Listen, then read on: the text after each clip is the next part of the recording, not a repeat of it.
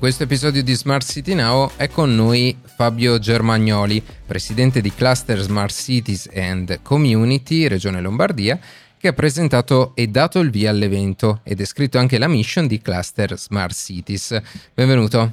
Grazie, grazie a voi. Innanzitutto spiegaci che cos'è eh, Cluster Smart Cities and Community Regione Lombardia. Sì, Cluster Smart City è una, un'associazione che nasce nel 2014 in ambito regione, regione, Lombardia e attualmente ha circa un'ottantina di associati, di imprese associate che si occupano ovviamente principalmente di innovazione. Eh, lo stack della, della, della Smart Cities in,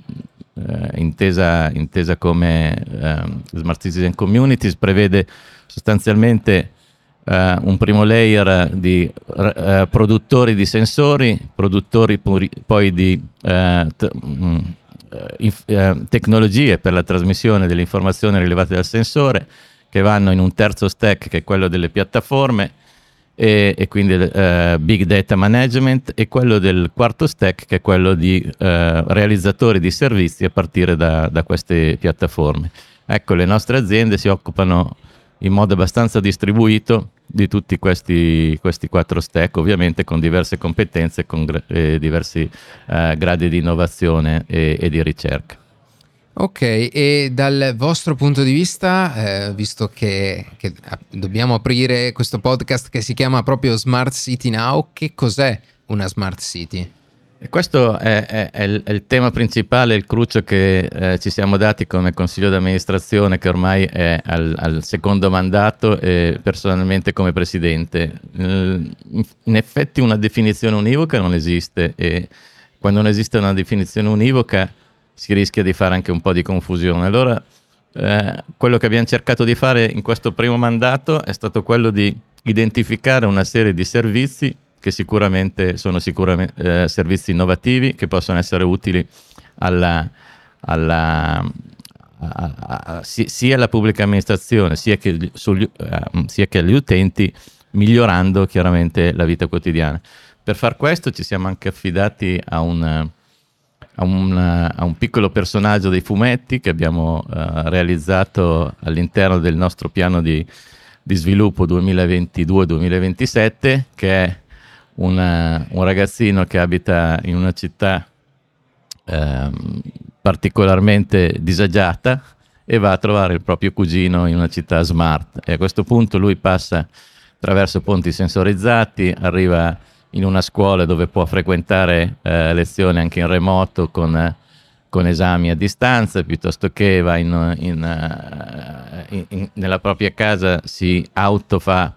il prelievo del sangue e, e, e viene autonalizzato con dispositivi di eh, telemedicina. Questo per cercare di dare un po' di concretezza a, a una, una, serie di, di, servizi che tutti noi conosciamo a macchia di leopardo, ma che è difficile vedere integrati in un'unica, in un'unica città, e, e, che, che appunto è la città che noi identifichiamo come smart. Ok, e ehm, Legato a questo aspetto e anche rispetto al vostro ruolo, quali sono le difficoltà oggi eh, nel realizzare effettivamente questo concetto di, di smart city? La è, la, la difficoltà è, è, proprio quella di avere una visione più globale della, dell'erogazione dei servizi, che è una, un concetto eff, effettivamente ed oggettivamente complicato eh, quello che stiamo cercando di fare è appunto mettere in contatto la pubblica amministrazione, i gestori della cosa pubblica con le imprese che possono erogare dal punto di vista tecnologico questi servizi in modo tale da un lato far vedere che, a che punto è arrivata la, la, tecnologia e qual è la strada che si sta intraprendendo, dall'altra quali sono i drive che regolano il mercato in modo tale che i progetti delle aziende siano pilotati e mirati e come dicevamo eh, precedentemente, focalizzati su servizi effettivamente utili e realizzabili. I, il, la realizz- realizzabilità del progetto dipende da tantissimi fattori, eh, primo tra tutti quello legale, chiaramente eh, una, una, un progetto all'avanguardia dal punto di vista tecnologico avere, se, se vuole avere una ricaduta uh, poi prontamente utilizzabile deve ricadere anche nel perimetro della legge. Poi abbiamo un problema di risorse che non sono solamente le risorse economiche che fortunatamente in questo periodo di PNRR non mancano, ma di risorse di skill all'interno della pubblica amministrazione per recepire il progetto dal punto di vista industriale e metterlo in pratica dal punto di vista operativo. Quindi abbiamo una serie di, di tematiche che cerchiamo di affrontare oggi, eh, come abbiamo fatto negli anni precedenti, e indicatori che stiamo costruendo e stiamo monitorando insieme al nostro partner eh, Ernest Young che ci sta seguendo in questa avventura fin dall'inizio, ci dimostrano che comunque le città di Regione Lombardia sono ai vertici di tutte queste classifiche, quindi stiamo andando nella direzione corretta.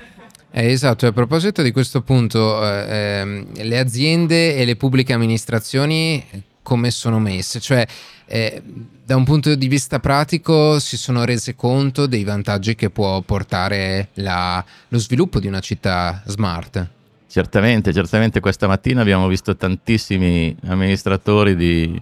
di comuni eh, lombardi, sia eh, comuni di una certa importanza come Bergamo e Cremona, ma anche comuni intorno ai 50.000 abitanti di, di, dell'Interland della città metropolitana,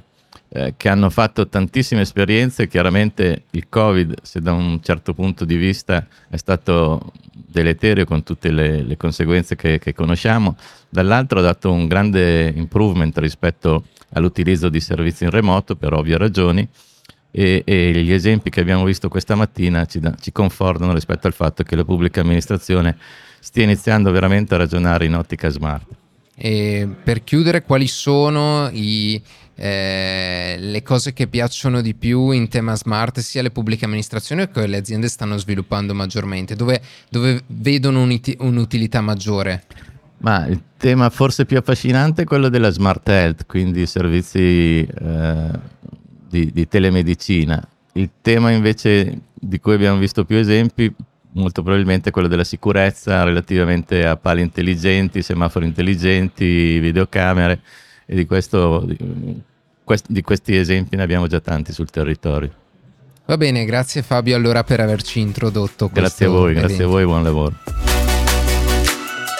E così si conclude questa puntata di Smart City Now. Potete recuperare tutte le altre puntate che abbiamo realizzato quest'anno presso il Mind, il Milano Innovation District, nella pagina principale della vostra piattaforma podcast preferita.